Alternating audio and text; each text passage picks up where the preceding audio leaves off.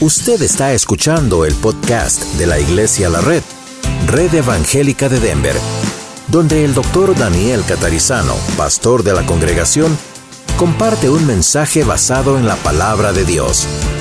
Ahora abra su corazón y permita que en los próximos minutos el Señor le hable y le bendiga. Hoy vamos a comenzar una serie que tiene que ver con las siete iglesias del Apocalipsis. Que usted dice, pastor, en verano es buena ocurrencia ponerse a estudiar el Apocalipsis. Why not? Algo dice que no. La Biblia no dice que no, ¿verdad? Vamos a, a abrir en Apocalipsis capítulo dos. Hay siete iglesias en el Asia Menor, como ustedes vieron en el video previamente. Y ahí está en el mapa, en la pantalla. Hay siete iglesias. Y la que vamos a estudiar hoy, vamos a ir en el orden que lo presenta la Biblia, en, en, en el capítulo dos y tres de Apocalipsis. Y el orden es que primero habla de Éfeso. ¿Lo ven en el mapa? Patmos está ahí como la isla donde Juan recibió todas estas visiones que se llaman Revelation o el Apocalipsis, y está más o menos a unos cuarenta y cinco millas de mar desde ahí. Ven la islita abajo que dice Patmos, y hay como unas cuarenta y cinco millas, cincuenta, hasta Éfeso, que es la primera costa o el primer puerto para ellos. Y se imaginan que en aquellos años eso era una inmensidad para ellos. Hoy para nosotros eso es un... Un, I don't know, un pequeño vuelo, si se quiere. Luego de Éfeso a Esmirna, de Esmirna a Pérgamo, de Pérgamo a Tiatira, de Tiatira a Sardis, de Sardis a Filadelfia, de Filadelfia a Laodicea, y después de Laodicea a Éfeso. Es todo un gran círculo. Y excepto de Laodicea a Éfeso, que son aproximadamente unas noventa millas hoy en día, todas las otras iglesias están aproximadamente entre cuarenta a cincuenta millas una de la otra. Las otras tres que están más hacia el uh, este de ustedes están entre treinta, veintiocho, treinta millas. Se dice, pastor, ¿por qué nos dice todo esto? Nos tenemos que ubicar, ¿ok? En todo lo que vamos a ver de aquí hasta estos próximos siete domingos. Vamos a tener esta serie, vamos a hablar acerca de las iglesias del Apocalipsis. ¿Cómo llamarían a ustedes a ese círculo de iglesias que ven ahí? Yo sé que no estamos en la escuela de vida, pero pueden hablar. ¿Cómo le llamaríamos a eso? Una red. ¿Se dan cuenta? Es una red de iglesias. Y el nombre de cada iglesia en aquellos años de la Biblia era el nombre de la ciudad. ¿Okay? Es como si acá dijéramos, en vez de llamar a la iglesia La Red o Red Evangélica de Denver, le dijéramos Aurora, simplemente. ¿Okay? Entonces, la iglesia en Aurora, diríamos. Aquí no podemos decir la iglesia en Aurora, porque en Aurora hay muchas iglesias. Entonces, decimos La Red Aurora. Tenemos una en Denver, que estamos ahí a las seis de la tarde, y le llamamos La Red Norte, por no llamarle La Red Chaffee Park, que está a la vuelta. Okay, porque Denver es muy grande también. Pero en la Biblia los nombres que vemos son los nombres de la ciudad. Había una iglesia en esa ciudad. Eh, en Éfeso mismo, donde ustedes ven ahí Éfeso, también Éfeso tenía como su propia red local. Okay?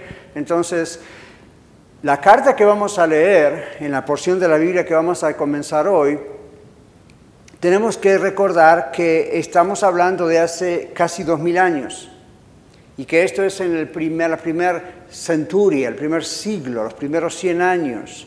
Y esta carta, hay discusión en cuanto a exactamente cuándo se escribió esta carta o las cartas, las siete iglesias, no se sabe exactamente, pero está más o menos probablemente hacia fines del primer siglo, años ochenta, noventa, después de Cristo, antes que se cerrara el siglo. Por tanto, todavía varias personas, algunos de los apóstoles originales que habían estado con Jesús, incluyendo a Juan, que es el que escribe, estaban vivos. Juan ya era muy anciano, lo cual nos hace pensar que posiblemente varios de los otros apóstoles ya habían muerto, porque Juan era uno de los más jóvenes entre los apóstoles. ¿Recuerdan? Juan es este Juan que escribió el Evangelio según San Juan, el amigo de Jesús, etcétera, el que se encarga de decirnos en el Evangelio a cada rato que él era el, el que Jesús amaba. Jesús amaba a todos los demás, pero él tenía ese detalle, ¿verdad? Entonces, después él, entró la persecución muy fuerte. Esto es antes del año trescientos doce, cuando aparece Constantino, un emperador que, entre comillas, se convierte al cristianismo. No hay mucha seguridad de que así fue, pero por lo menos frenó la persecución de la iglesia, a la iglesia cristiana. Al mismo tiempo, ahí instituyó a la iglesia cristiana. Acuérdense que en aquella época no existía iglesia evangélica, cristiana, católica, mormona, nada. Era una iglesia, nada más, en diferentes ciudades. Entonces, no había todavía la separación como hay hoy, ¿verdad? Entonces, recién allá por el año trescientos doce, por allí, fue cuando Constantino paró la, la, la, la persecución. Según él, tuvo una visión en los cielos, vio una cruz. Eso es lo que él contó. Y entendió y obeía una letra que decía, con esta cruz vencerás. Y entonces él se convirtió. ¿Ok? Dejó de perseguir a la iglesia. Eso fue algo bueno, diríamos hoy, ¿verdad? Sin embargo, no siempre eso que parece bueno es tan bueno. Es bueno quizás si su experiencia fue real. La parte que no fue tan buena es que él decidió que la iglesia cristiana ahora tenía que ser la iglesia oficial del Estado, del gobierno. Y siempre que se ocurre en cualquier parte del mundo, siempre tiende al desastre. Ustedes saben, cuando el gobierno mete mano en una iglesia y es oficial la religión, siempre hay abusos, siempre hay problemas, siempre deja ser puro el evangelio y empieza a complicarse. Y eso fue exactamente lo que ocurrió. Ya van a ver por qué yo les cuento esta historia, de la historia real. Entonces, esta, esta red de varias iglesias tenían sus problemas en particulares y los vamos a ir viendo uno por uno. Hoy vamos a comenzar con Éfeso y vamos a hacer el mismo recorrido que Juan muestra en la Biblia. Evidentemente alguien llevó estas cartas a estos lugares, un cartero diríamos hoy. Fue llevando, viajando, y en aquellos años era tedioso hacer ese viaje, pero fue llevando estas cartas que fueron escritas, ¿no es cierto?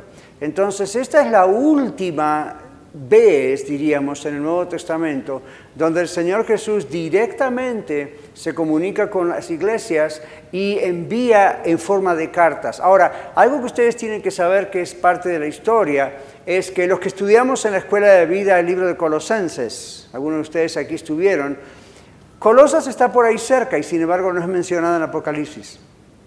Hierápolis está ahí cerca, la hablamos cuando fuimos, en, y tampoco aparece ahí. No sabemos por qué exactamente el Señor eligió estas siete iglesias. Había otras ahí en el Asia Menor, les digo, Colosas entre ellas, y sin embargo no aparecen aquí entre estas siete. Pero es importante porque en estas siete iglesias había problemas diferentes y al mismo tiempo característicos de esas iglesias, muchos de los cuales se asemejan a las iglesias del día de hoy. Entonces, vamos a Apocalipsis en la Biblia. Si usted no tiene una Biblia, levante su mano, un ujier le va a alcanzar uh, una Biblia. Aquí a mi derecha, por favor, hay una Biblia, y la iglesia, parte de lo que hacemos con nuestros diezmos y ofrendas que usted vio que, que juntamos, eso es para el Señor, y lo que hacemos es, por ejemplo, comprar Biblias, ¿ok? Para regalar aquí a los que vienen de visita. Si no tienen una Biblia, se la llevan. Y también uh, vamos a mandar un montón de Nuevos Testamentos ahora a México otra vez dentro de muy poco, y así hacemos siempre, ¿ok? Entonces, Apocalipsis es el último libro de la Biblia, como muchos de ustedes saben. Y en el capítulo uno realmente es una revelación del Señor Jesucristo, no haya duda de quién está enviando esta carta, quién está hablando realmente en la visión. Hay una visión del Hijo del Hombre, de Jesús, resucitado en gloria, pero vamos al capítulo dos. Y en el capítulo dos está, en el versículo uno, la primera carta. Para hoy nosotros en nuestro estándar diríamos es una cartita, que es muy pequeña, pero es una carta muy importante. Escribe al ángel de la iglesia en Éfeso. Recuerde que esto es Jesús hablando, el Señor Jesús ya glorificado.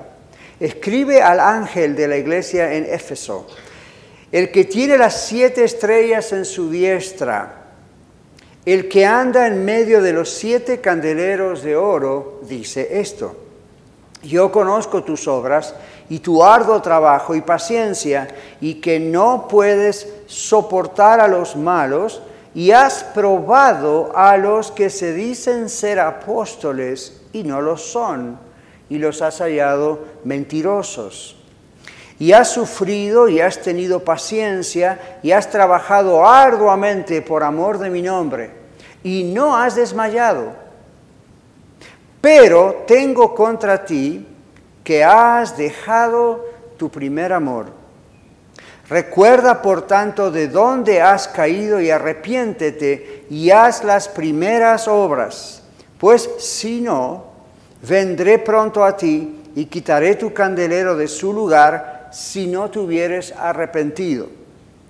Pero tienes esto, que aborreces las obras de los Nicolaitas, las cuales yo también aborrezco. El que tiene oído, oiga lo que el Espíritu dice a las iglesias, el Espíritu Santo, Dios. Al que venciere le daré a comer del árbol de la vida, el cual está en medio del paraíso de Dios. Vamos a empezar haciendo una breve exégesis, una explicación de ciertos términos particulares. En primer lugar, sabemos que Jesús escribiendo en muchas Biblias, como la mía, quizás lo tiene en rojo. Esas palabras en rojo son para identificar que son directamente del Señor Jesús. Y el Señor escribe al ángel de la iglesia, o le dice a Juan en la isla de Patmos como prisionero, le está mostrando esta visión y él le dice, escribe. ¿Ok? Toma un pergamino, como en ese tiempo, pluma, y escribe al ángel. ¿Quién es el ángel? Entonces, esto es curioso porque, por ejemplo, en el libro de Primera Corintios se habla acerca de ángeles que asisten a las reuniones. ¿Sabían eso? Hay un texto, por ejemplo, en una de las cartas de Corintios, donde Pablo dice en aquellos años a la mujer que tenía que ponerse el velo en su cabeza. ¿Por qué? Cuando, cuando oraba, por ejemplo, en público. ¿Por qué? Bueno, porque en aquellos años no se usaba el anillo que usamos nosotros, que es la señal de, ok, estoy casado, ¿verdad? No es que todos los tienen que usar, pero en las culturas nuestras generalmente hay una alianza, un anillo, algo dice, esta persona está casada. En aquellos años era, la mujer se ponía un velo en la congregación y eso indicaba que estaba sometida a su esposo, estaba casada. Entonces hay un texto donde Pablo dice que lo tenían que hacer por causa de los ángeles. Y uno dice, ¿qué ángeles? Cuando uno estudia profundamente la Biblia, aprende esta verdad. Dios envía ángeles a sus iglesias. ¿Sabían ustedes que aquí hay ángeles en este momento? No trate de hablar con ellos, no trate de conectarse con ellos, no trate de hacer nada weird o extraño, no trate de mirar a ver dónde están, olvídese de ellos. ¿Ok? Simplemente en el libro de Hebreos también la Biblia dice que Dios envía a sus ángeles y sus ángeles son ministradores de los santos, usted y yo, ¿ok? Para estar haciendo diferentes cosas. Ahora, ¿es ese ese ángel al que habla Jesús? Aparentemente no. ¿Por qué? Porque esos ángeles no necesitan que Juan les escriba una visión que Dios le da. Entonces, ¿qué significa la palabra ángel? La palabra ángel en griego, angelos, significa mensajero. Y varias veces en la Biblia se llama ángeles en griego o mensajero al pastor. O a una persona que está enseñando en una función pastoral, por ejemplo. Entonces, aparentemente eso es la idea. ¿Por qué? Porque cada pastor de cada una de estas siete iglesias iba a leer esta carta en público a su congregación. ¿Ven? Entonces el Señor en el capítulo uno dice, Él le muestra a Juan una visión muy interesante que otro día vamos a tratar de analizarla, donde Él se muestra, Él, Juan reconoció que era Jesús, recor- eh, eh, eh, después de resucitado, glorificado, entronizado, ¿verdad? Con una vestidura real muy maravillosa, y en la mano derecha tiene Jesús siete estrellas. Y adelante de él hay siete candelabros. Sabemos lo que son candelabros, ¿verdad? O donde se ponen las velas, etcétera, o las candelas. Entonces, él mismo explica qué son los siete candelabros. Son las siete iglesias, dice él. Y qué son las siete estrellas en la mano del Señor Jesús. Y Jesús dice, estos son los siete ángeles de cada una de las iglesias. Entonces uno dice, bueno, esa es una visión. Cuando hay visiones apocalípticas, como en este caso, no debemos detenernos en tratar de examinar al detalle cada visión. Estos son lenguajes simbólicos. Estos son lenguajes que muestran al Señor en gloria, andando entre las iglesias, mirando, observando, escuchando todo lo que hacemos en las iglesias. y agradándose de eso o desagradándose de lo que hacemos. Y al mismo tiempo tiene en sus manos a los líderes que él ha apuntado, o que ha apuntado, que él ha señalado, ¿verdad?, para cada una de esas iglesias. Entonces usted ve a este pastor, yo quiero decirle esto, este ministerio pastoral tiene que estar en la diestra de Dios. Está en las manos de Dios. No está bajo el control de este pastor llamado Daniel Catarizano. Está bajo el control de Dios. Entonces, esa es la idea. Cuando usted ora por su pastor, lo que está haciendo es está orando por alguien a quien Dios ha puesto en este lugar, en esta región, en este caso, para pastorear. Entonces, yo tengo la obligación de mantenerme. Dios no me va a tirar de su mano, ¿verdad? Eso es imposible. El Señor Jesús dijo en una ocasión también, mi Padre que me las dio, mayores que todos, y nadie puede arrebatarlas de las manos de mi Padre. Y Jesús se muestra aquí glorificado, en el cielo entronizado, y en su diestra esas siete estrellas. Ahora, no se confunda, eso no significa que solamente Jesús tenía en las manos a estos siete pastores. Había otros pastores en otras iglesias, pero como se está dirigiendo a esta iglesia, el significado es el ministerio del Evangelio, está en mis manos, dice el Señor. Entonces, en el capítulo uno aparece todo eso, ¿verdad? Que donde está Jesús, está entronizado, Juan lo reconoce, aparece una, una escena celestial increíblemente maravillosa y hermosa, y luego empieza esta carta. Por eso aquí dice el que escribe al ángel y él se identifica. Dice, el que tiene las siete estrellas en su diestra, el que anda en medio de los siete candeleros de oro. Eso lo acaba de decir en el capítulo uno también. Y ahora sí empieza la comunicación. Pero antes es, ¿a quién es la comunicación? La comunicación es a las siete iglesias, una por una. En este caso a Éfeso. Iglesia, ¿de dónde viene esa palabra? Bueno, algunos de ustedes que han estudiado con nosotros en la Escuela de Ministerios de Colorado o en otros lugares, saben que la palabra eclesia en griego es la palabra iglesia. Es una palabra que se usaba para asamblea, es casi nuestro sinónimo de assembly, ¿verdad? O asamblea. Pero ¿cuándo? No era cualquier asamblea. Realmente, literalmente, en primer lugar se usaba la palabra eclesia para llamar a soldados a reunirse fuera de la ciudad, los sacaban de lo regular de la población, los llevaban a otro lugar, como a un campo de entrenamiento, los entrenaban para una función. Entonces se llamaba eclesia, esa palabra era eclesia, separados de algo para ir a otra cosa. Otros lo usaban a nivel político, pero casi no tanto. ¿Cómo la iglesia empezó a adoptar el tema? La palabra iglesia o eclesia. El Señor Jesús, ¿se acuerdan cuando Pedro le dijo, tú eres el Cristo, el Hijo del Dios viviente? Pedro dice eso, y lo vimos el domingo pasado en el mensaje, y el Señor le dice, bendito o bienaventurado eres Pedro, porque esto no te lo reveló un ser humano, carne y sangre, ni tu cabeza ni la de otro, sino mi Padre que está en los cielos. Y el domingo hablamos de esa revelación de quién es realmente el, Jesús, el Señor Jesucristo. Y él dijo, sobre esta roca edificaré, ¿qué? Mi iglesia. Y Jesús utiliza este término eclesia en griego. Este término eclesia no solamente vino originalmente de esa raíz. ¿Saben qué significó para la iglesia? Toda persona que se arrepiente de sus pecados, acepta que Jesucristo es el único y suficiente Salvador, nace de nuevo en Cristo, es apartado del mundo y adoptado como hijo o hija de Dios. Y entonces ese apartarlo del mundo es sinónimo de lo que soldados eran apartados de la población general con una misión especial.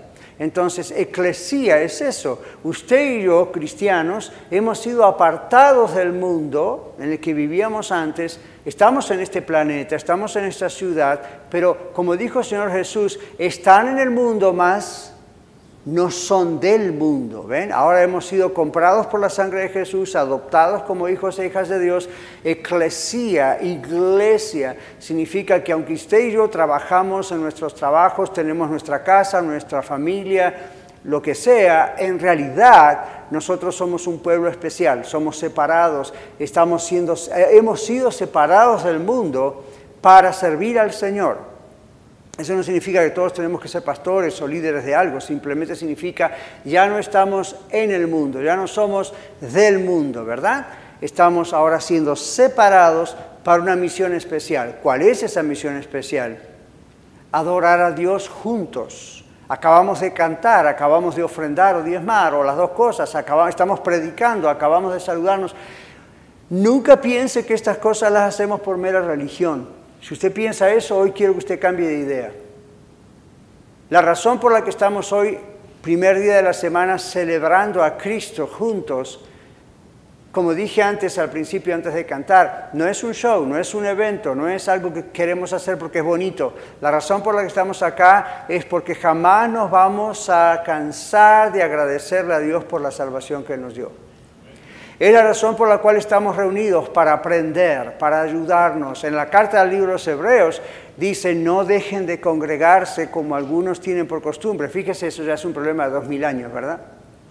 Ya ellos al comienzo tenían este problema. Había gente que no iba a la iglesia o con la iglesia. Ahora decían que eran cristianos. Y la Biblia no está hablando de que, bueno, se fue de vacaciones. Hoy tenemos docenas de personas de vacaciones. No están bajo condenación porque no vinieron a la iglesia. Digamos, una excusa es natural. Otros tienen que trabajar a veces los días domingos. Y se benefician de que tenemos la otra reunión ahí a las seis de la tarde en el norte, ¿verdad? Van a una, van a la otra. Pero, pero los que en Hebreos, en la Biblia, en la Biblia, en el libro de los Hebreos, dice que, que, que no dejen de congregarse, eran personas que no les importaba mucho la idea de reunirse. Era como, bueno, si quiero voy, si quiero no voy. Sí, yo amo a Cristo, pero la iglesia... Ustedes conocen personas así, ¿verdad? Familiares, amigos. Yo conozco personas así. Bueno, voy si quiero, voy si no quiero. Como que es una opción. Bueno, no se confunda. La Biblia dice que cuando usted y yo fuimos salvos por Cristo Jesús, nos convertimos a Cristo Jesús, Dios nos quitó del mundo. Jesús dijo, se transfieren de la luz, de las tinieblas a la luz admirable. Otro texto dice, salen del reino de Satanás al reino de Cristo, al reino de la luz. Entonces, el domingo, primer día de la semana, celebración de la resurrección de Cristo Jesús, realmente nos reunimos por estas razones. Estamos celebrando la resurrección de Jesús. Estamos cantando alegres porque el Señor resucitó, porque el Señor me salvó, porque todo lo que hace el Señor, la cruz, cantábamos hoy, de la, el poder de la cruz. La madera no tenía poder, la idea es Cristo clavado en la cruz. Entonces, el Señor en Génesis capítulo uno dice que debemos parar un día de la semana. ¿Se acuerdan? Seis días trabajarás y atarás toda tu obra, más el séptimo día es para Jehová tu Dios, no hagas en él obra alguna, ni tú ni tu buey. Ok. Entonces, en el Nuevo Testamento eso se ve en el primer día de la semana. Los cristianos, después de la resurrección de Jesús, descansaban el sábado, el día sábado, el día de reposo, pero empezaron a usar el primer do, el día de la semana, el domingo, el Dominis, empezaron a usarlo porque es el día del Señor. ¿Cuántos de ustedes saben que domingo significa día del Señor, del latín Dominis?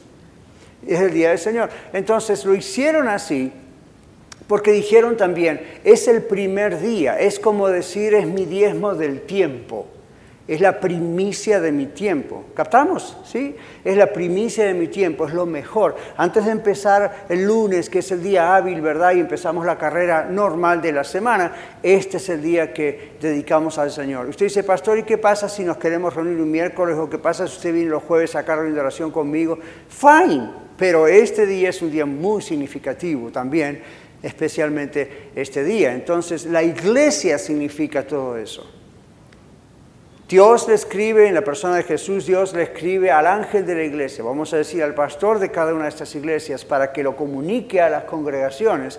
Pero quiero que sepamos qué es realmente iglesia, porque va a aparecer en el libro de Apocalipsis varias veces esta palabra y tenemos que saber de qué estamos hablando.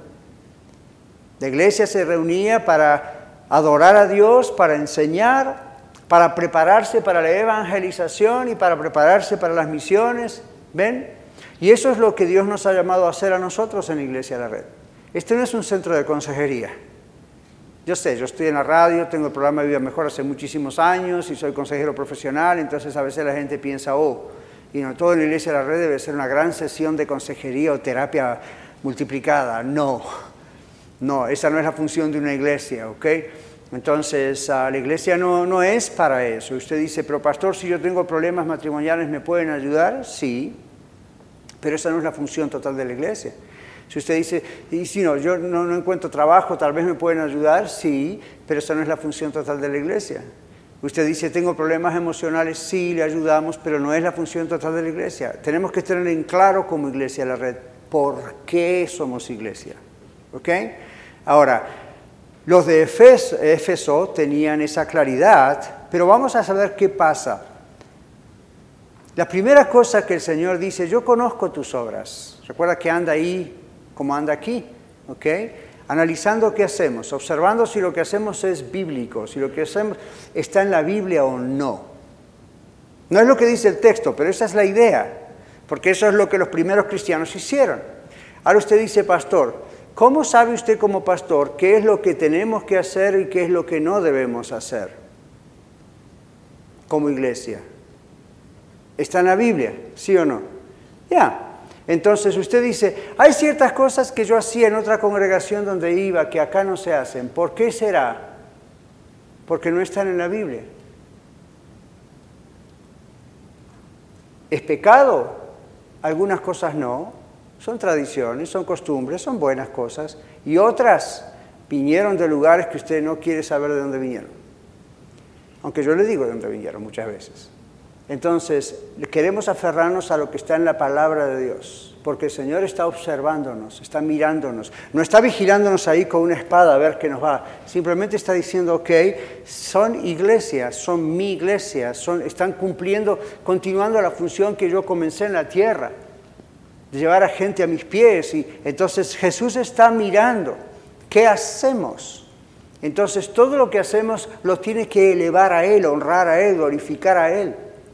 Entonces, cuando vemos que algo no sabemos ni de dónde viene, o a veces tenemos costumbres legalistas y decimos, no, ¿por qué no hacemoslo así? Y yo, bueno, ay, no, no, pero mi, mi respuesta siempre es la misma, ¿está en la Biblia? Si no está en la Biblia, no hay por qué argumentar con nadie. ¿Okay? Ahora, si está en la Biblia, hay que hacerlo. Y aún las cosas que están en la Biblia, tenemos que aprender a interpretarlas bien. Por ejemplo, ¿por qué los varones no nos circuncidamos aquí? Porque eso fue de la ley antes de Jesús, para el pueblo de Israel específicamente. Y ya en el Nuevo Testamento dice que venido Jesús no es necesario, porque no es una señal del pacto para nosotros. No somos judíos, ¿ven? Entonces uno examina qué es lo que está en la Biblia, que es válido, todo es válido, pero algunas cosas son preparando a la gente hasta que viniera Jesús, y ahora nosotros vivimos del otro lado de la cortina. Jesús ya vino. Entonces, you know, ¿por qué hay cosas? Hay cosas que yo siempre digo a ustedes que yo hacía como pastor en otros lugares que no las hago aquí en la red como pastor. Por dos razones. Una, porque estoy en otro lugar y tengo que seguir la dirección de Dios para esta congregación, no para la que tenía antes en Texas, por ejemplo. Segundo, porque hay cosas de las que me arrepentí. Usted dice, es pecado, un pecado tremendo. No, pero no era bíblico, por lo tanto era pecado. No hubo grandes consecuencias, gracias a Dios, pero me di cuenta, no, no, no tenemos que ir por ese lado. ¿Qué es lo que entonces? Esta es la iglesia. Cuando Dios dice, le escribo a las iglesias, a estas iglesias, a esto se refiere el Señor. Entonces, en ese segundo versículo, donde dice, ustedes tienen algo muy bueno, yo conozco las obras de ustedes y el trabajo tremendo que ustedes tienen. Ven el versículo doce, dice el trabajo arduo que ustedes tienen. Era una iglesia que realmente trabajaba muy fuerte. Vamos a decir en términos modernos, sería una iglesia que evangelizaba mucho. Salía a las calles o hablaba con la gente, sus amigos, familiares de Cristo. Les hablaba de Él. Era una iglesia, parece, bien organizada. Era una iglesia que adoraba y alababa al Señor. Era una iglesia que predicaba y enseñaba y discipulaba, evidentemente. Y esto, esto era un ambiente de gran persecución, donde algunos de ellos los mataban simplemente por ser de Cristo, ¿verdad? Como decíamos el domingo, por decir Jesucristo es el Señor, no el César. Así que todo viene muy bien. Observe el versículo dos. Esto es medio un mensaje, medio un estudio bíblico. Todo viene muy bien. Y, y, y después él dice, ustedes trabajaron en medio de esa tribulación, de la persecución, con gran paciencia, con gran trabajo. Y, y, y me gusta, yo, yo conozco las obras de ustedes y, y ustedes no pueden soportar a los malos. Y ustedes han probado a los que se dicen ser apóstoles. Se dicen. ¿Observó? Observó lo que dice la Biblia, ¿verdad? Ustedes han probado, sígame, usted dice, ustedes han probado a los que se dicen ser apóstoles y no lo son. Y los has hallado mentirosos. Entonces yo me metí a investigar en mi trabajo. ¿Qué significa esto? ¿Cómo hizo la iglesia de Éfeso para comprobar quiénes eran apóstoles y quiénes no eran apóstoles? Y hay dos o tres personas que pertenecían a la iglesia primitiva, y si usted estudió la historia del cristianismo se va a dar cuenta quiénes eran. Uno se llamaba Ireneo, Ireneo, ahí tiene un nombre si quiere poner el nombre a algún niño que nazca. No sé. Otro se llamaba Hipólito, ¿ok? Y hay otros, pero son personas que no escribieron la Biblia, no están en la Biblia como autores sagrados, pero son personas que fueron miembros de alguna de estas iglesias primitivas, de la iglesia primitiva en algunas congregaciones. Y ellos escribieron lo que ellos veían que pasaban en las iglesias. ¿Me siguen? Ahora eso no es palabra de Dios, no está canonizado, no está y no ungido como palabra de Dios, simplemente es palabra de historiadores. Es como si usted ahora dijera, voy a hacer un diario de lo que veo en Iglesia La Red estos años. Como yo lo hago, ¿verdad? A veces, si escribe, pasó esto, pasó esto, pasó lo otro. Bueno, esta gente, Ireneo, Hipólito, era así. Entonces, son documentos que todavía existen. No son siempre fáciles de conseguir, pero todavía usted puede tener algún acceso a ellos. Entonces, uno va conociendo cómo se desarrollaba la vida de las iglesias primitivas, estas y las anteriores, ¿verdad? Desde Pentecostés adelante. Porque la Biblia no da todos los detalles. Por ejemplo, ¿cómo sé yo que la iglesia hacía las cosas más o menos con el orden que nosotros lo hacemos? Había X cantidad de cantos, no, no matemáticamente había que poner tres, cinco, diez o uno, pero, pero ¿cómo sé? Porque en la historia se nos cuenta eso. ¿Y quién escribió esa historia? Gente como Ireneo, gente como Hipólito y otros nombres, de gente que fue miembro, fueron miembros de esa iglesia. Entonces, yo le decía el otro día a alumnos de mi Escuela de Ministerios de Colorado, muchos de nosotros hoy en día, si pudiésemos entrar en un supuesto túnel del tiempo y volviésemos en el pasado a dos mil años y estuviésemos presenciando la iglesia primitiva, tengo una noticia para usted. Muchos de ustedes no volverían nunca más a esas iglesias. Ustedes dicen, ¿cómo, pastor? Si lo más puro que existió fue al principio, cuando la iglesia comenzó después de Pentecostés. ¿Saben por qué? Porque los mismos miembros de alguna de esas iglesias, Hipólito, Ireneo, entre otros, que escribieron lo que pasaba, cómo eran los servicios, hoy en día llamaríamos a esos servicios súper aburridos. ¿Usted cree que lo que pasó el día de Pentecostés continuó repitiéndose en cada servicio por dos mil años? ¿O por los primeros cien años? No, eso fue un evento de una vez. Luego volvió a ocurrir en Éfeso, en esta ciudad. Ocurrió you know, en la casa de Cornelio, pero así, esporádicamente. Y luego la Biblia no vuelve a contar de que siempre eso fue así, como a veces nosotros quisiéramos creer. Entonces, estos historiadores nos muestran una imagen de lo que fue la iglesia primitiva. Y uno diría, oh my goodness, si yo llevo a gente de mi iglesia ahí, se aburrirían. Eran súper sencillas las reuniones. Eran dos, tres cantos, algunas oraciones, por ahí algún testimonio, recogían sus ofrendas, sus diezmos, uno de los apóstoles predicaba y tomaban la Santa Cena y se iban a casa. Es más, al principio lo hacían en las casas. Y uno dice, ¿cómo? ¿No tenían video? ¿No tenían grupo de alabanza y adoración? ¿No tenían instrumentos? ¿No tenían un coro? El pastor o los apóstoles predicaban más de cuarenta y cinco minutos. Oh my gosh, ¿qué hacía esa gente? No tenía, tenía tiempo en sus manos. ¿Qué pasaba? No tenían casi nada de lo que nosotros hoy consideramos indispensable. ¿Me siguen? Esto no es para deprimirlo, esto es para decirle estamos mejor en muchos aspectos si queremos verlo así.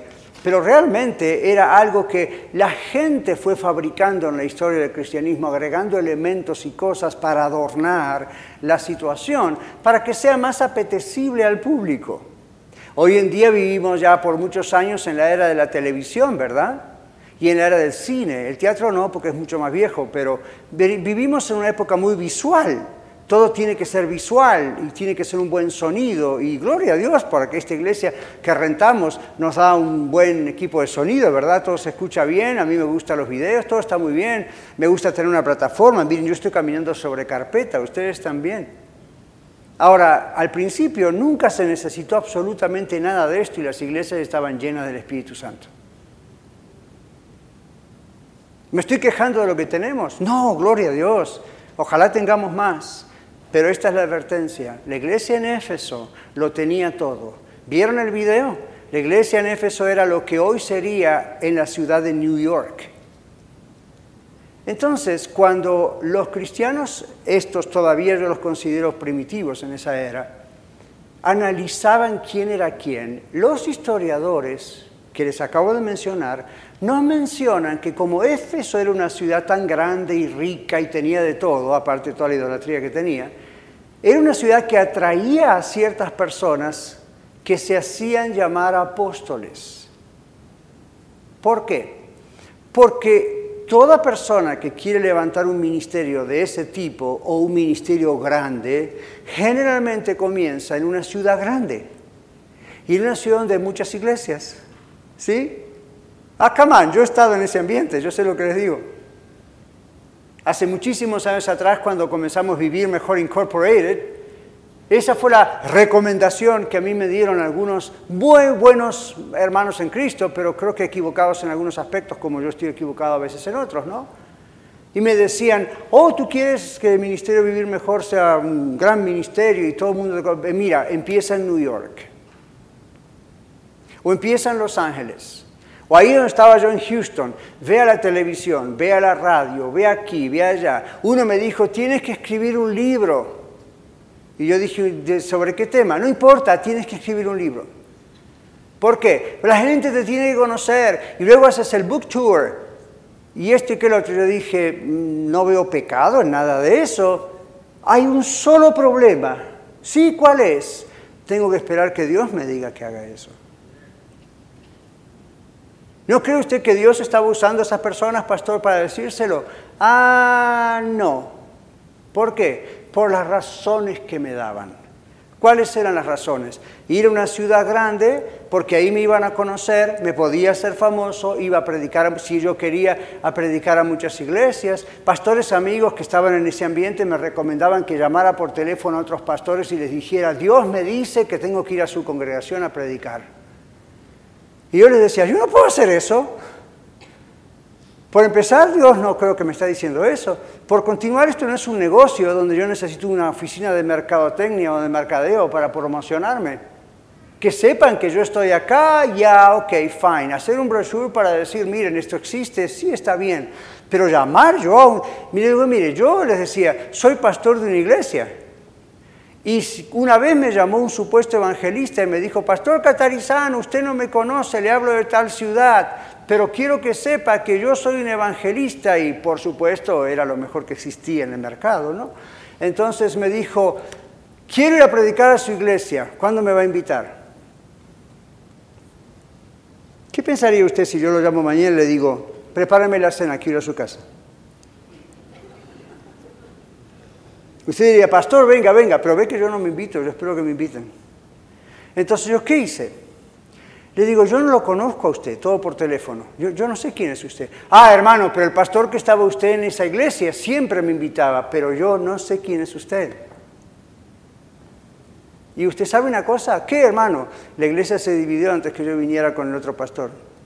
No digo que fue por usted, pero las cosas no andan muy bien. No estamos invitando a nadie de afuera para predicar. Y eso tiene que ser bajo la dirección del Señor. Y hasta ahora yo no lo conozco a usted. ¿Cómo voy a exponer? No, pero, you know.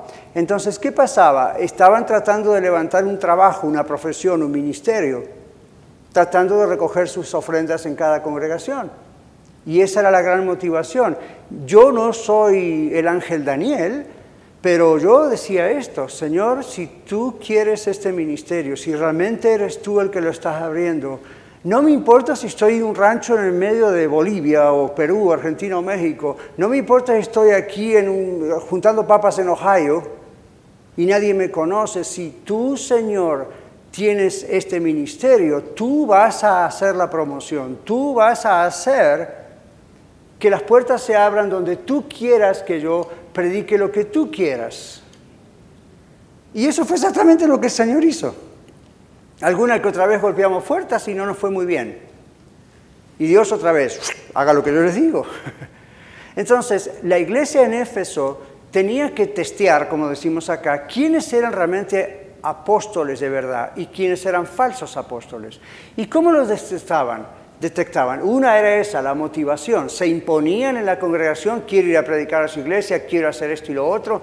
Si ya venían con esa motivación a Éfeso, la antigua New York para nosotros, comparándola, ya la iglesia en Éfeso tenía la sabiduría de Dios para decir, no way, José, esa no es la manera de Dios. Luego había otra prueba que era más importante de la que acabo de decir aún. Había doce apóstoles.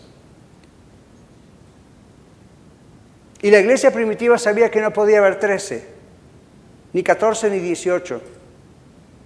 Entonces, una característica indispensable del apostolado era haber estado cara a cara presente con el Señor Jesús como discípulo del Señor, perdón, del Señor Jesús. Y Jesús directamente haberle apuntado como apóstol o dado la unción del apóstol.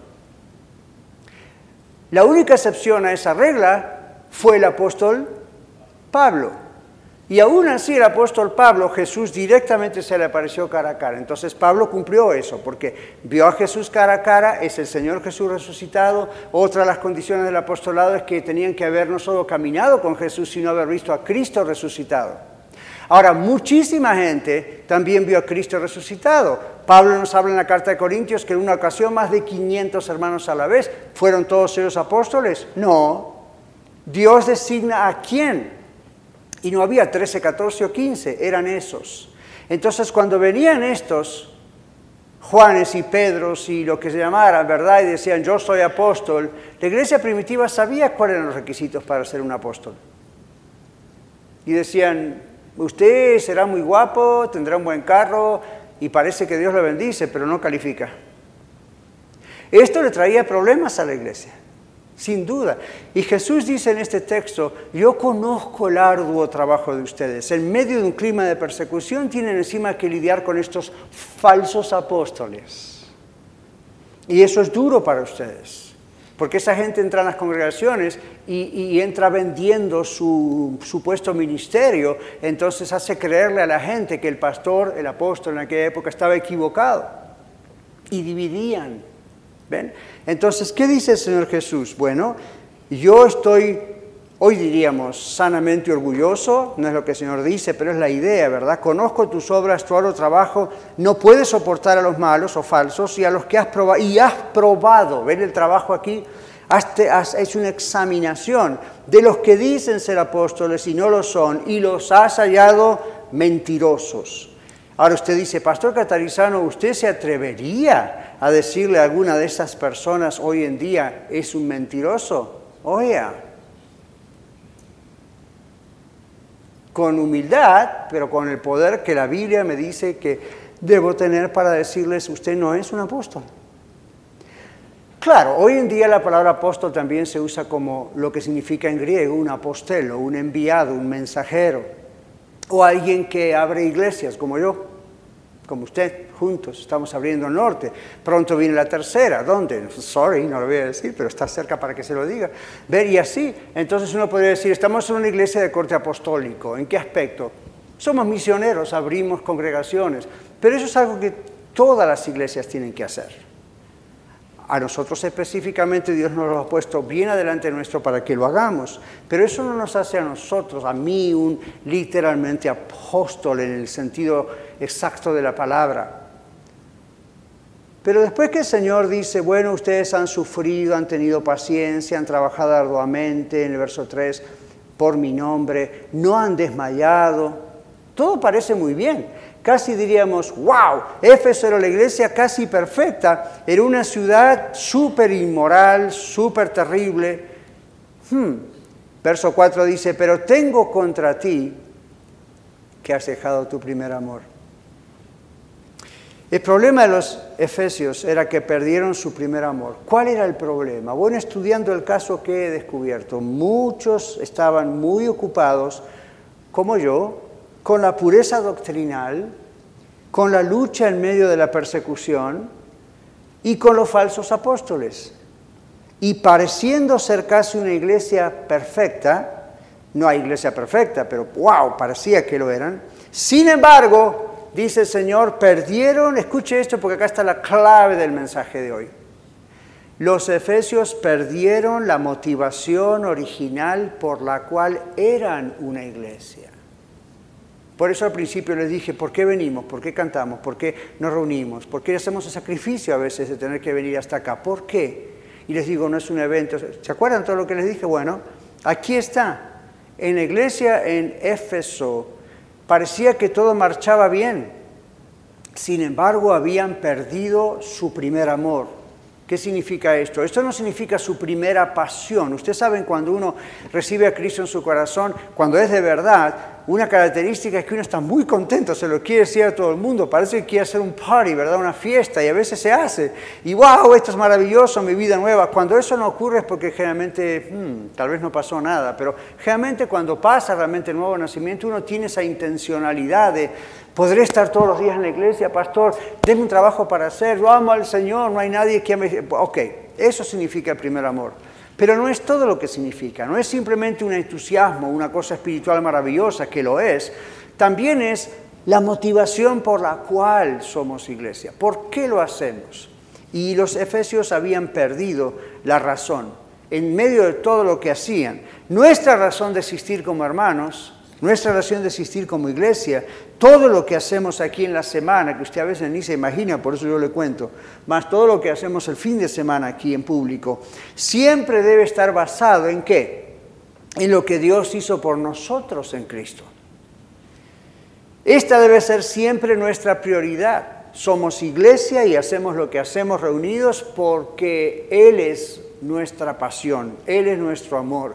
Estamos súper agradecidos. Nos reunimos para alabarle, nos reunimos para adorarle, porque le amamos, porque estamos tremendamente agradecidos por habernos salvado. Miren, yo fui salvo hace más de cuarenta y cinco años y no puedo, I can't get over, decimos en inglés. No es que estoy todos los días danzando a solas, gracias, gracias, gracias, gracias, gracias, pero que en mi corazón de repente eso ocurre, porque ¡wow! Usted dice, pastor, usted cuarenta y cinco años atrás era un niño, es cierto. Hoy cuesta creerlo, pero ya. Entonces, you know, ¿de qué tanto se tuvo que arrepentir? ¿Qué tanto recuerda de su vida anterior a ser de Cristo? Yo le digo esto, este es mi testimonio. Yo alabo al Señor por las cosas de las que el Señor me libró. Cuando pienso que hoy podría estar completamente en otra situación, en otro lugar, como muchos de mis compañeros de la escuela están hoy, como muchos parientes terminaron mal, y yo digo, Señor, solo por tu gracia y misericordia, porque me encontraste cuando era un niño, y aunque metí la pata y pequé tantas veces, tú me salvaste, me redimiste, porque ya realmente te conocía, me pusiste temor de ti en mi corazón. Hoy lo que soy no es por mí. Entonces yo te alabo porque yo podría estar en una cárcel hoy en día. Quizá no estaría casado y tuviera tres hermosos hijos y nietos y dos congregaciones maravillosas, una iglesia de la red que, como dicen en el rancho, se me caen las babas de hablar de la iglesia, ¿verdad? Hoy estoy todo el tiempo hablando de la iglesia. Hoy sería al revés. Hoy en día estaría, quién sabe, con drogas, con alcohol, preso, quizá ni siquiera casado. Quién sabe las inmoralidades que hubiese hecho. Y usted dice, usted, pastor, ya, yeah, yo no soy de plástico, soy como usted, de carne y hueso. Y si el Señor no me hubiese encontrado a tiempo, hubiese andado por cualquier lado, ¿o no? Usted también. Me está mirando con esa cara de angelito. Usted también. Si no lo hubiese conocido el Señor, no estaríamos juntos hoy. Estaríamos en otras situaciones, ¿sí o no? Ya. Yeah. ¿Y cuántos de ustedes acaso no vinieron de alguna de esas situaciones y encontraron al Señor? Dígame la verdad, ¿no es motivo para celebrarlo todo el tiempo? Todo el tiempo.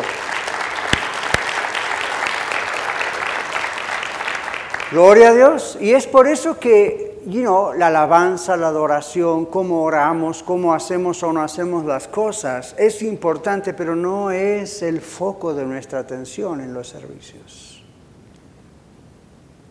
¿Qué le parece si el domingo próximo yo comienzo predicando en vez de dando el anuncio y la bienvenida y cantamos al final? No, pastor, ¿cómo va a ser eso? Primero hay que cantar, después la ofrenda. ¿Quién dice? ¿Dónde está en la Biblia? ¿Qué le parece si el domingo que viene eh, o el otro, en vez de cantar, eh, you know, cantamos un canto y yo predico dos horas? Se van a ir rápido, pero... Pablo predicó tres horas hasta que uno se le cayó del tercer piso muerto, lo tuvo que ir a resucitar. Aquí estamos en el primer piso, no hay peligro. Y nos reímos, pero ¿sabe por qué? Para que usted reflexione conmigo, porque en la iglesia en Éfeso lo hacía todo muy bien. Eran la iglesia.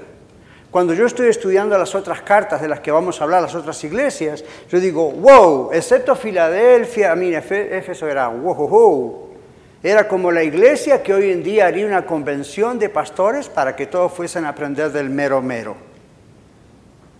Era, es, ustedes saben que hay esas iglesias, ¿verdad? Yo he ido a congresos de pastores, de iglesias, donde uno dice, lo hacen todo tan bien. Hubo una época que era la época de Rick Warren. ¿Cuánto conocemos a Rick Warren? Excelente, a mí me, muy bien. Entonces todo el mundo, como la iglesia creció en miles de miembros y él escribió un tremendo libro, ¡uop! Todo el mundo a California a ver qué aprendemos de Rick Warren. Yo nunca fui, pero aprendí con sus libros, otros fueron y aprendieron. Tipo Éfeso, todo salía muy bien. El año pasado en New York, yo estaba visitando a mi hijo y a, y a mi familia allá en New York, y entonces dije, voy a ir a Brooklyn Tabernacle. Porque, come on, uh, esta iglesia tiene muchos años. Ese coro, yo me quedaría escuchándolos horas y horas y horas y horas sin cansarme. Y allí fue. Y yo me senté y me gocé, pero dentro mío pensaba, no hay iglesia perfecta. No hay.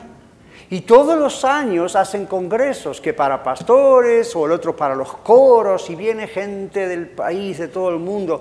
Bueno, piensen en Éfeso, era ese tipo de iglesia, donde todo era aparentemente excelente. Y sin embargo Jesús directamente les manda una carta diciendo, pero ustedes perdieron su primer amor. Aprendieron a hacer todas las cosas mecánicamente. Y acá nosotros también, ¿ok? Este pastor no está tan viejo todavía, pero tiene bastantes años de experiencia. Entonces yo tiemblo delante del Señor cuando digo, Señor, una de las cosas que me hacen temblar delante de ti es que yo sé cómo se hacen las cosas. Ya sé cómo es la mecánica. He estudiado en dos seminarios porque uno no alcanzaba. Quiero más, quiero más. Entonces yo sé cómo va la mecánica de esto. Si yo les digo que yo podría hacer ciertas cosas aún en mi programa de radio y estos setecientos setenta espacios que tenemos estarían llenos muy pronto, no sería una cosa orgullosa de mi parte. Sí lo sería, pero ¿comprenden lo que les digo? Hay mecanismos, hay cosas, hay psicología de masas, hay, hay, you know, hay cosas que parecen muy espirituales que uno puede hacer como pastor o nosotros juntos como iglesia para llenar el lugar cada vez más. Sin embargo, lo muy sencillo que hemos hecho es lo que está llenando el lugar cada vez más. Es simplemente predicar la palabra de Dios. No hacer del servicio un show. Pensar siempre que lo estamos exaltando a Él. Aprender a amarnos unos a los otros y ayudarnos en la semana. Hoy mismo me dieron una lista, antes de venir aquí, uh, de, de, yo pedí una lista de todas no, las cosas que se han hecho, que se han ayudado en el Ministerio de Ayuda. ¡Wow! Gloria sea el Señor. Es una, entonces yo digo, wow, es muy parecido a Éfeso.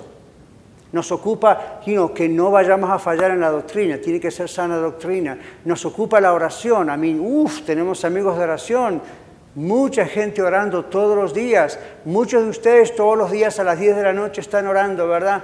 Y otros a las cuatro y media de la mañana creo que empieza un grupo.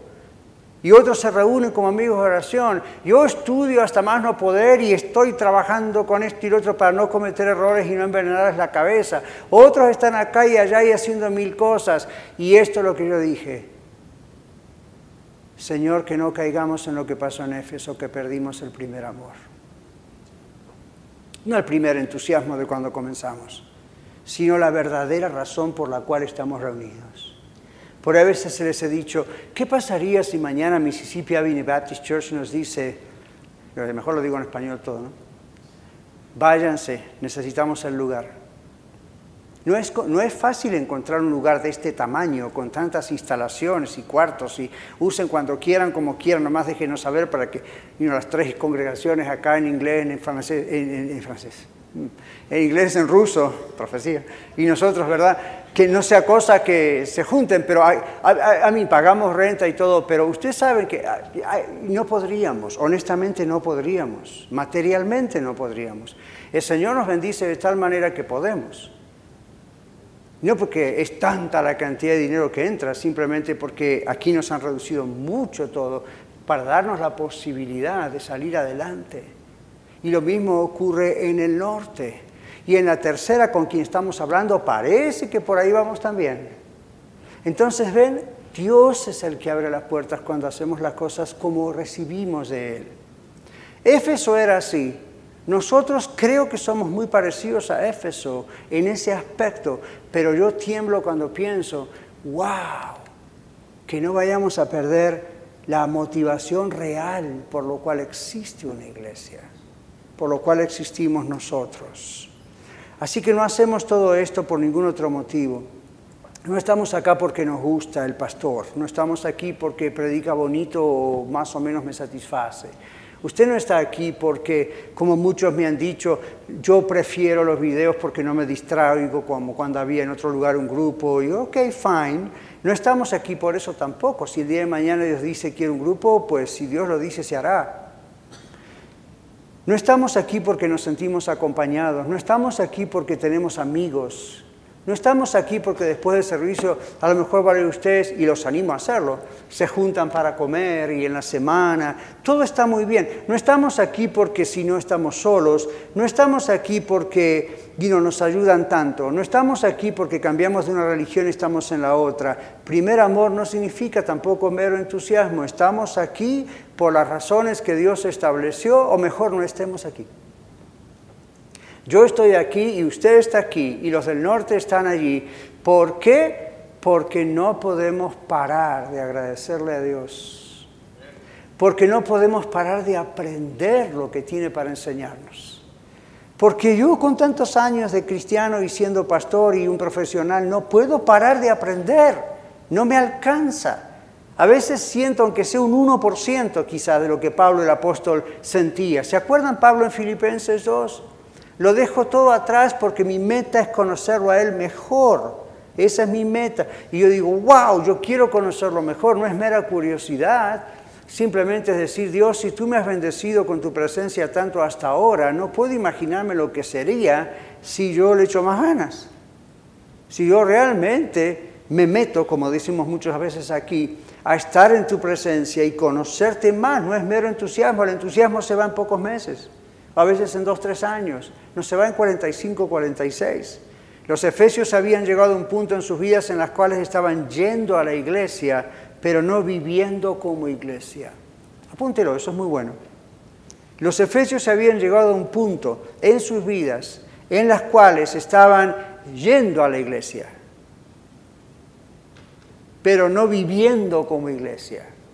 Lo hacían todo mecánicamente, parece. Habían aprendido a hacer servicios como el de hoy y a entrenarse para testificar. Y habían aprendido a discernir la sana doctrina de las doctrinas contaminadas. El Señor los alababa por ello, pero al mismo tiempo juzgaba sus motivaciones diciendo que el motivo por el cual hacían todo y también era para mantener las cosas en su orden teológico y práctico. Y está bien, pero el corazón de ellos no estaba en el lugar que Dios quería que estuviese. Ya no tenían ese gozo, el entusiasmo, el compromiso, la fidelidad, la consistencia, la constancia, el esfuerzo, como lo tuvieron al principio, cuando eran capaces de dar sus vidas por el Señor. Entonces, Dios, mis hermanos, no está interesado en mantener la institución llamada iglesia, sino en mantener la relación con nosotros. ¿Usted escuchó lo que dijimos? ¿Usted lo leyó conmigo? Cuando el Señor allí dice... Uh, y no, si, si en el verso cinco, uh, recuerda por tanto de dónde has caído y arrepiéntete y haz las primeras obras, vuelve a la fuente. Pues si no, y aquí viene la advertencia, ¿qué voy a hacer? Vendré pronto a ti y quitaré tu calen- candelero de su lugar si no te hubieses arrepentido. ¡Oh! Usted ha escuchado de iglesias que se han cerrado, ¿verdad? No digo que se cerraron divisiones por inmoralidad o por robo o por you know, abuso a niños. Estoy diciendo, usted sabe que ha habido, y yo conozco, iglesias que parecían, eran increíbles, eran maravillosas, eran la iglesia.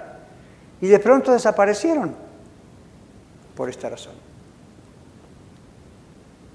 Pudieron haber otras razones, pero esta es otra razón. donde uno dice, no hay razón para que esa iglesia desaparezca. Tenían dinero, edificios, tenían líderes, tenían más de un pastor, tenían de todo, tenían empleados, tenían Biblias, tenían, mandaban misioneros, y de pronto desaparecieron. Bueno, mire, acá tenemos una referencia de quizá por qué. Éfeso era ese tipo de iglesias. Perdieron su primer amor y el Señor les dijo, si no se arrepienten, yo los voy a quitar de su lugar. ¿Saben por qué? Dios no sufre ataques de nervios. Dios no tiene problemas de ansiedad o panic attacks. Dios no tiene problema de qué dirán los demás si esa iglesia desaparece. Dios dice, quiero una iglesia o no quiero nada. Y si este grupo no es iglesia, yo los quito de ese lugar. No hay ningún problema. Entonces los efesios vivían sabiendo cómo se hacían las cosas para seguir adelante, pero el corazón de ellos empezó a ir más y más a la deriva. Dios no está interesado en mantener la institución llamada iglesia, sino en mantener la relación con nosotros. Predico esto y me parece que estoy predicando en un congreso de pastores a pastores. Dios no está interesado en mantener la institución, sino en mantener la relación con usted y conmigo. Volver al fuego inicial que sentíamos por Él, cada uno de nosotros desde nuestra conversión, es lo que produce que como el cuerpo de Dios, lo demás funcione. Es increíble que nosotros podemos funcionar tan bien, gloria sea el Señor, con una organización bien sencilla, cuando otras congregaciones, como algunas que yo mismo pastoreé en el pasado, teníamos una organización hiper sofisticada y no crecíamos. Y acá tratamos de hacer las cosas lo más bíblicamente posible, y todavía tenemos trabajo para hacer, y lo más sencillamente posible, y Dios sigue dando el crecimiento. Así que no tengo planes de cambiar la idea. Funcione como Dios manda, es lo que el Señor quiere, y Dios da los mejores resultados. Dios bendice a su iglesia, a la mía, de una, la nuestra iglesia, de una manera muy especial y sorprendente cuando permanecemos enamorados de Él. No solo algunos, todos. Todos los que somos salvos tenemos que aprender a enamorarnos del Señor. Fíjese que dije aprender, no viene por una experiencia especial solamente. Realmente es una actividad nuestra, nosotros buscamos esa compañía. Usted me dice, pastor, ¿es como el matrimonio? Sí. Y pastor, a veces me han preguntado, doctor Catarizano en consejería, ¿cómo puedo yo, o en la radio, ¿cómo puedo volver a tener ese primer amor que tenía por mi esposa o por mi esposo? Porque no me ocurre. Entonces están esperando místicamente que, I don't know, algún espíritu especial baje del cielo, les toque la cabeza y de repente sientan una pasión increíble. Cupido. No, eso es mentira. ¿Cómo se reaviva el amor en la pareja? La pareja lo tiene que reavivar. ¿Y qué pasa si yo quiero y él o ella no quiere? Hágalo solo, empiece, pero alguien tiene que empezar. Si usted tiene el orgullo de decir, no, yo no voy a empezar hasta que ella o él no empiece, pues así va a seguir. Cada vez entra más al freezer. El amor es algo que se conquista, el amor es algo que se trabaja, el amor, y con el amor del Señor pasa lo mismo. No espere, venga al frente, el pastor lo toca, haga tres marometas y a partir de hoy va a estar flotando en las nubes en el Espíritu Santo. ¿Quién le dijo a usted que eso siempre es derramamiento del Espíritu Santo? ¡La atención! Pastor, ¿usted no cree que esas cosas pueden pasar? ¡Oh, yeah! ¡Oh, yeah! Pastor, ¿a usted nunca le pasó alguna experiencia sobrenatural en la congregación o a solas? ¿Quiere que haga un libro? ¿En serio? ¿En serio? Pero ¿sabe cuál es el peligro? Confiar en que esas cosas son las que van a cambiar nuestra vida. Estamos tan acostumbrados al microondas y al café instantáneo. ¡Viva el Dolca! ¿Cómo voy a estar esperando tres minutos a que esta vieja cafetera me dé un café mejor cuando esta me lo da nomás con una cucharita? Estamos tan impuestos a eso que así queremos trabajar con Dios. Señor, bendíceme ahora, porque mira, es las dos cuarenta y ocho. Come on. ¿Ven? El Espíritu Santo desciende, pero no después de las tres. Y hazlo de la manera que yo aprendí en otra iglesia. O hazlo de la manera que me pasó a, a solas. O hazlo con él. Y Dios dice, ¿dónde está en la Biblia que tengo que hacerlo así? ¿No prefiere ser sorprendido por Dios y que de repente le ocurra lo que le ocurrió a una iglesia donde había predicación con poder y caminaron unos satanistas que venían a atacar la iglesia y antes de llegar a la iglesia se fueron todos al suelo? Nadie oró por ellos, nadie les predicó, pero el poder de Dios andaba en esa congregación de tal manera que esta gente no pudo ni entrar. Surprise. A mí me ocurrió en las épocas que yo viajaba por todo el mundo.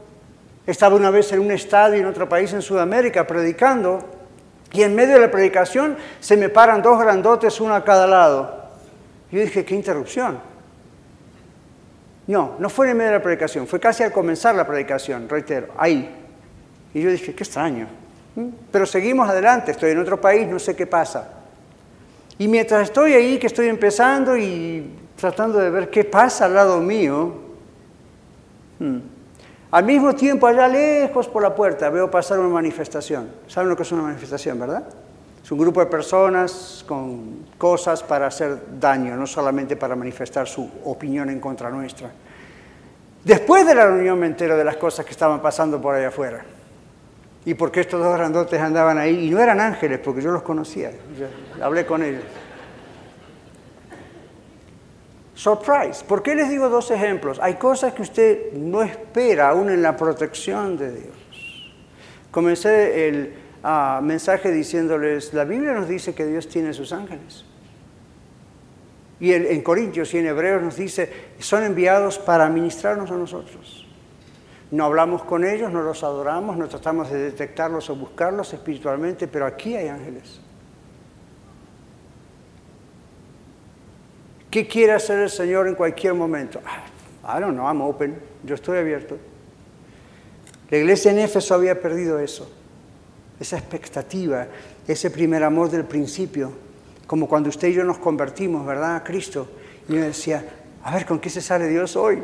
Porque me está sorprendiendo cada rato. Y de repente, este se convierte. Yo pensé que este no se convertía nunca. Y, y, y este, de repente se abrió esta puerta. Esté en esa expectativa.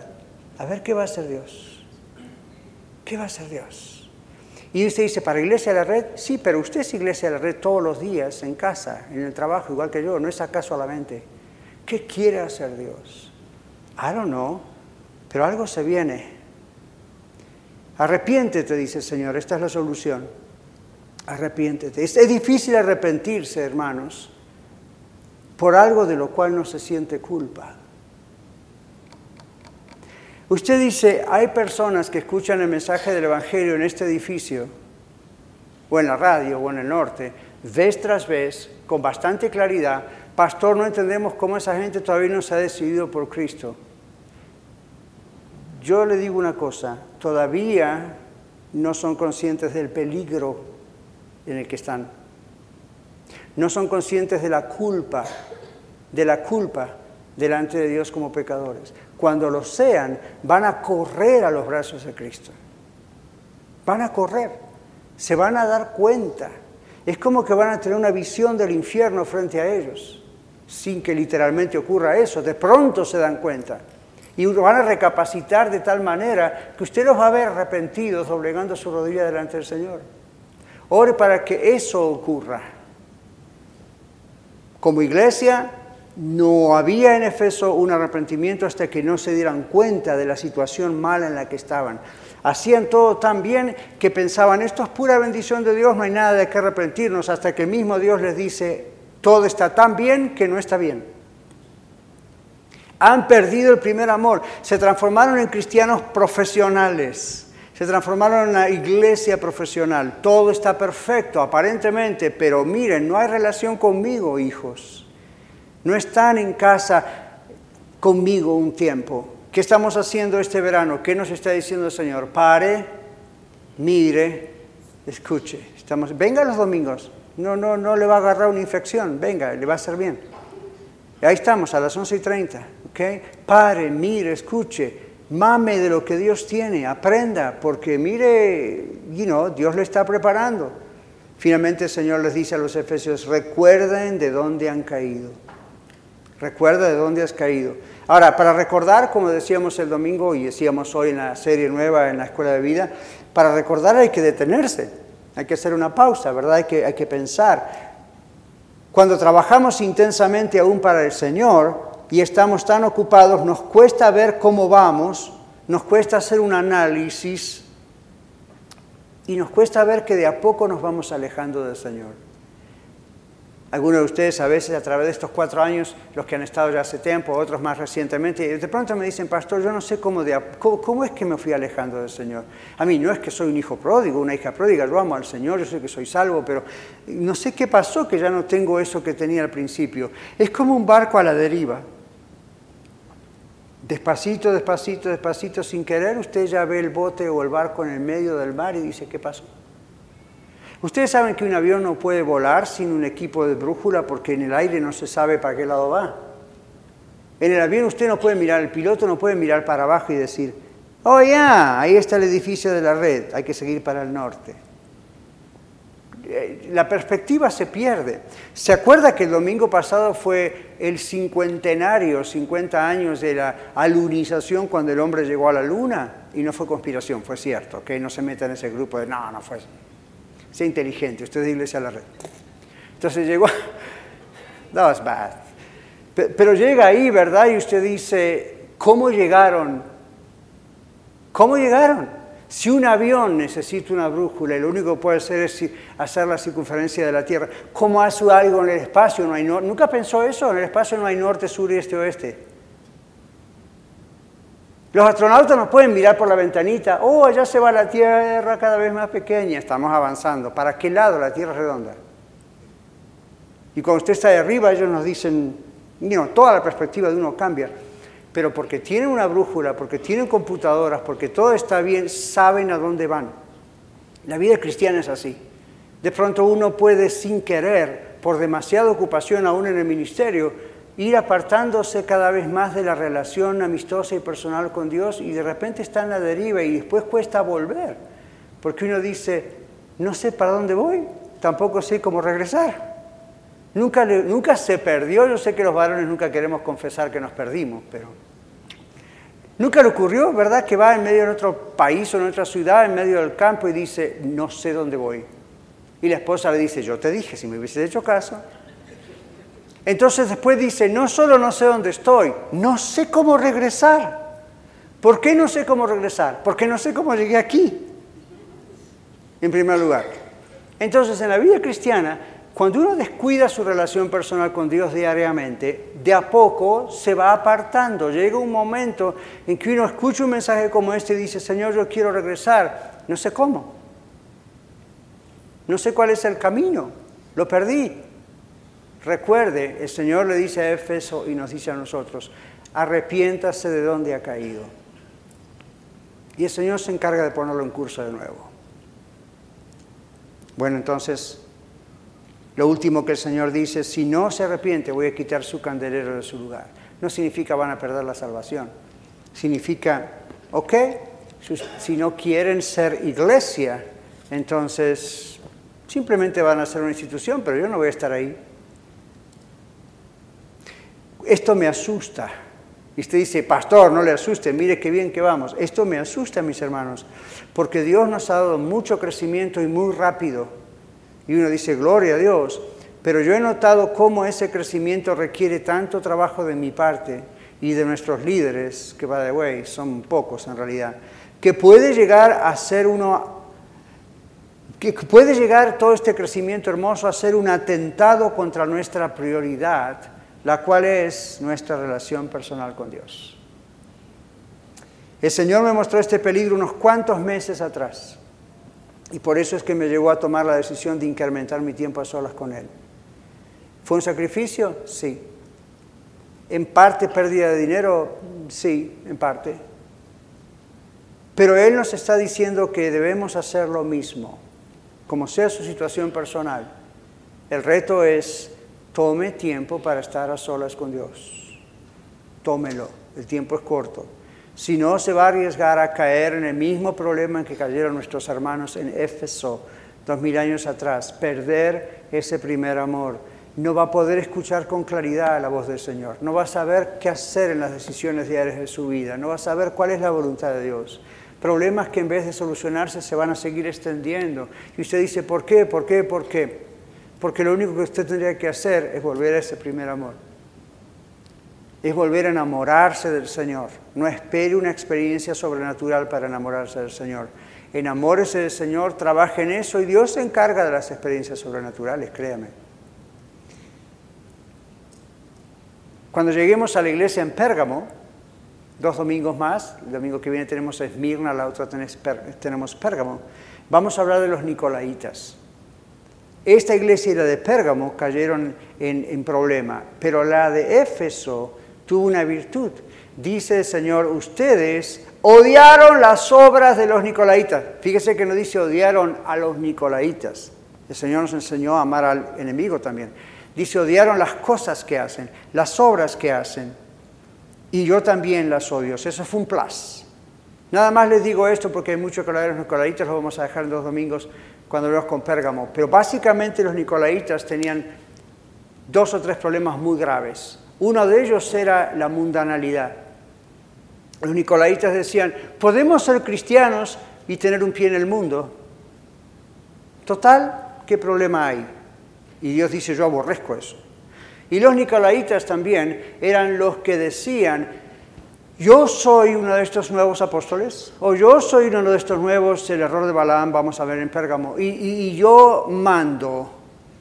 Y así, ¿cuándo le dije que comenzó la iglesia en Éfeso? Que anduvo cuando, cuando Juan escribe esta carta, antes de los primeros cien años, por ahí. Así comenzaron algunas religiones del mundo, donde hay un mero, mero arriba, otros meritos al costado y más abajo, y así hasta que llegamos nosotros a ver qué hacemos. Y ellos son los meros meros que mandan. Yo siempre le dije a usted, yo no soy el mero mero que manda. No me pida permiso para ir de vacaciones. No me pida permiso para ver si se tiene que casar o no. Pídame consejo, pídame que oremos, pídame guía, dirección. Pero yo no quiero ser un Nicolaita, que soy el único que escucha de Dios y usted va a hacer lo que yo le digo. Pero usted conoce que hay religiones así, ¿verdad? Tienen casi dos mil años. Los Nicolaitas fueron parte de los que comenzaron eso. Pero vamos a ver eso en la otra oportunidad. Lo último que termina el Señor diciendo es la promesa al que venciere. Y observe que no está hablando de la iglesia, está venciendo en pers- individualmente. Porque cada uno de nosotros somos parte de la iglesia. Al que venciere, dice. Al que venciere, escuche, dice, el que tiene oído para oír, oiga, al que venciere, le daré de comer del árbol de la vida, el cual está en medio del paraíso de Dios. Esto es interesante porque en Génesis se habla del árbol de la vida, ¿recuerdan? Y no estaba en medio del paraíso de Dios. ¿Dónde estaba? En medio del jardín del Edén. ¿Cuándo ocurrió esta transferencia? Yo no sé. Pero ¿qué significa esto en general sin entrar en una clase de exégesis? Aquí nos está diciendo que cuando vencemos, y no cuando vencemos los problemas contra los falsos apóstoles o los Nicolaitas, sino cuando vencemos en, como dice capítulo doce, versículo once de Apocalipsis, donde el Señor dice, y ellos le han vencido a Satanás, al enemigo, al mundo, al sistema mundial, por dos cosas. Con dos cosas vencemos a todo eso. Con la sangre de Jesús, la sangre del Cordero. Muchas gracias por escuchar el mensaje de hoy. Si tiene alguna pregunta en cuanto a su relación personal con el Señor Jesucristo o está buscando unirse a la familia de la Iglesia La Red, por favor no duden en contactarse con nosotros.